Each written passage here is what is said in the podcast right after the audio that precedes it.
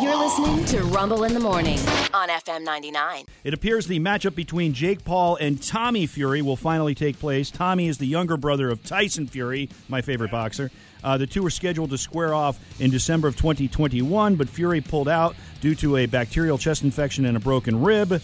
Uh, but it's now going to happen again February 25th. Jake Paul, believe it or not, is 6 0 with four knockouts, and Fury is 8 0 with four knockouts. Here's former boxer Bruiser Washington with his thoughts on the upcoming fight. I, I think that they are they are going to have they are going to be fighting in the contrast to the later one is going to be better, better than usually. I agree. All right. The BBC broadcast of a soccer match, a big soccer match over in England uh, featuring Liverpool and the Wolves. Uh, that would be uh, Wolverhampton. Oh, uh, known and as not the Wolves. Duran Duran. No, uh, they uh, they were getting after it on Tuesday, and the uh, the broadcast team had a problem because uh, as they were talking about the game, uh, there was Yeah. a phone that was somewhere on on set, and and the ringtone apparently was uh, was a woman. Mm-hmm. Yeah. Uh, pleasuring herself. That's Oh, what wow. you're, you're going you're going to hear. Okay. Okay. Sounds the great. Audio's not the, the best, but you'll get what, what's happening. Alrighty. I think can win the game. I don't think there's enough experience in the team. Okay, all right, well, we'll find out shortly. Uh, we've an FA Cup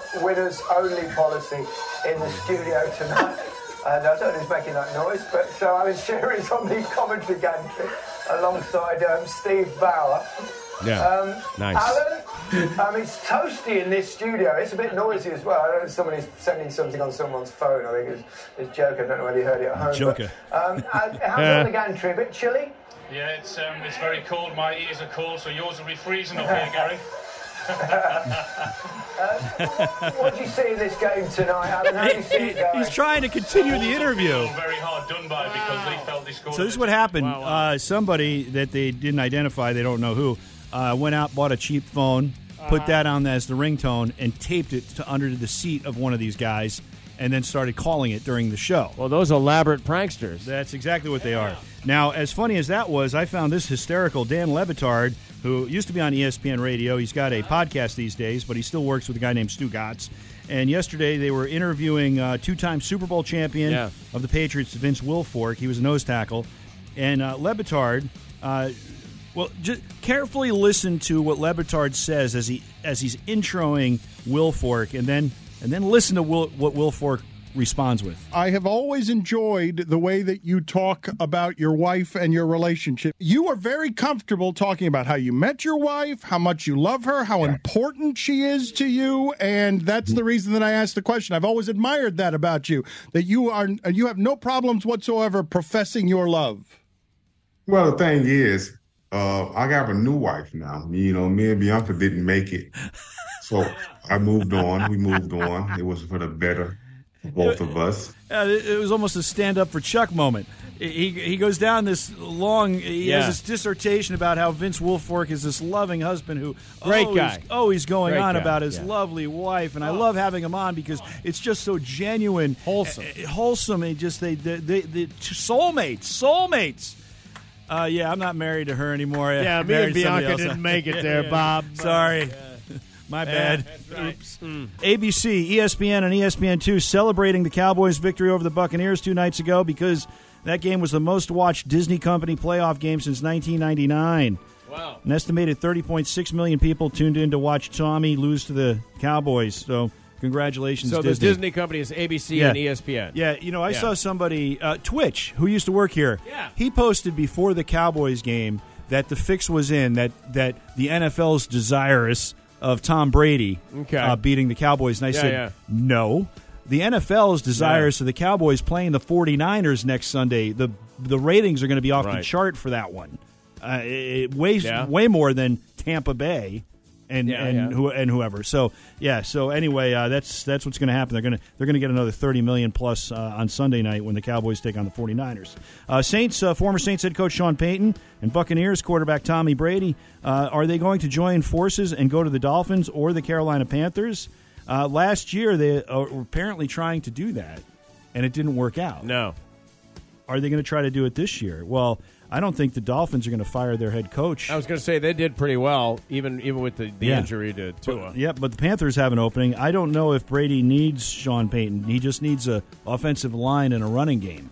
Makes you wonder You know? if Brady even wants a strong coach at this point. Yeah. Or does Oh. he just want to be making his own way? You know. They're talking about firing the offensive coordinator in Tampa Bay, Byron Leftwich, and really, uh, he's the offensive coordinator. He comes up with the plays, but Tom Brady decides whether he's running them or not. Oh yes. it's Tom freaking Yes, Brady. yes. So you can fire Byron Leftwich, but Right. really, I mean, is it really his fault? Let me dig through this pile of Super Bowl rings to get to a good play. Yes, Let me just exactly. sit here a minute. Green Bay Packers quarterback Aaron Rodgers is open to continuing playing his career outside of Green Bay. Yesterday, he was on the Pat McAfee show, which is, of course, an unbiased uh, show. It's featuring the Aaron Rodgers mouth. It really is. show. He Yeah. said, "I think I can win MVP again in the right situation. Uh, that is with Green Bay or somewhere else. I'm not sure." He continued, "I don't think uh, I should shut down any opportunity. It's uh, got to be both sides that actually want to work together moving forward. If I'm going to stay in Green Bay, I think there's more conversations that need to be had, and I think no player wants to be part of any type of rebuild. He's right, but he's also slated to make 50 million bucks next season. Yeah. 31 of it will count against the cap, which is 13 percent of the cap."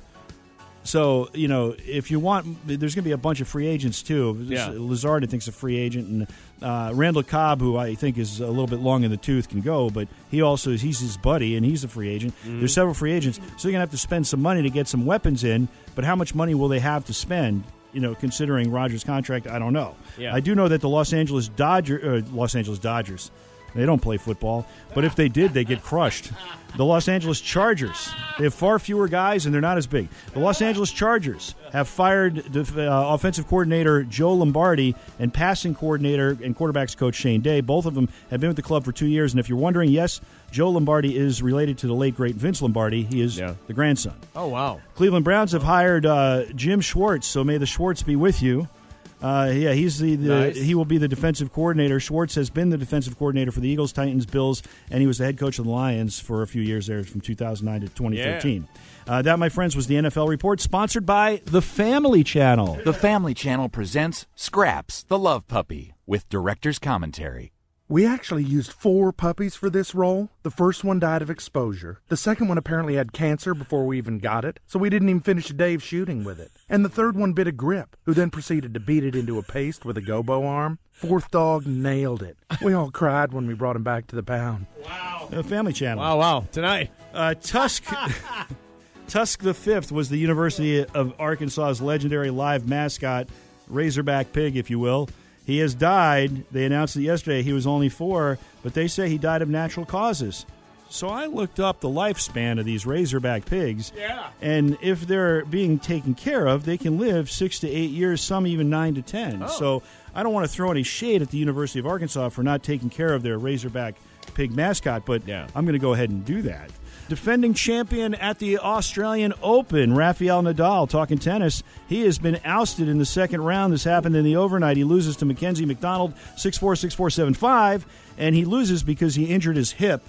He took some time to try to get it going, but uh, and, he, and credit him, he didn't withdraw. He continued to play, but he ended up losing. He's out. And here's your fun fact. I can't believe I didn't know this. How did I not know this? Did you know that oranges were originally green, and there's still several countries that have the green oranges, like Thailand? Oh really? Yes, they Not were, they were- surprised. They were, green.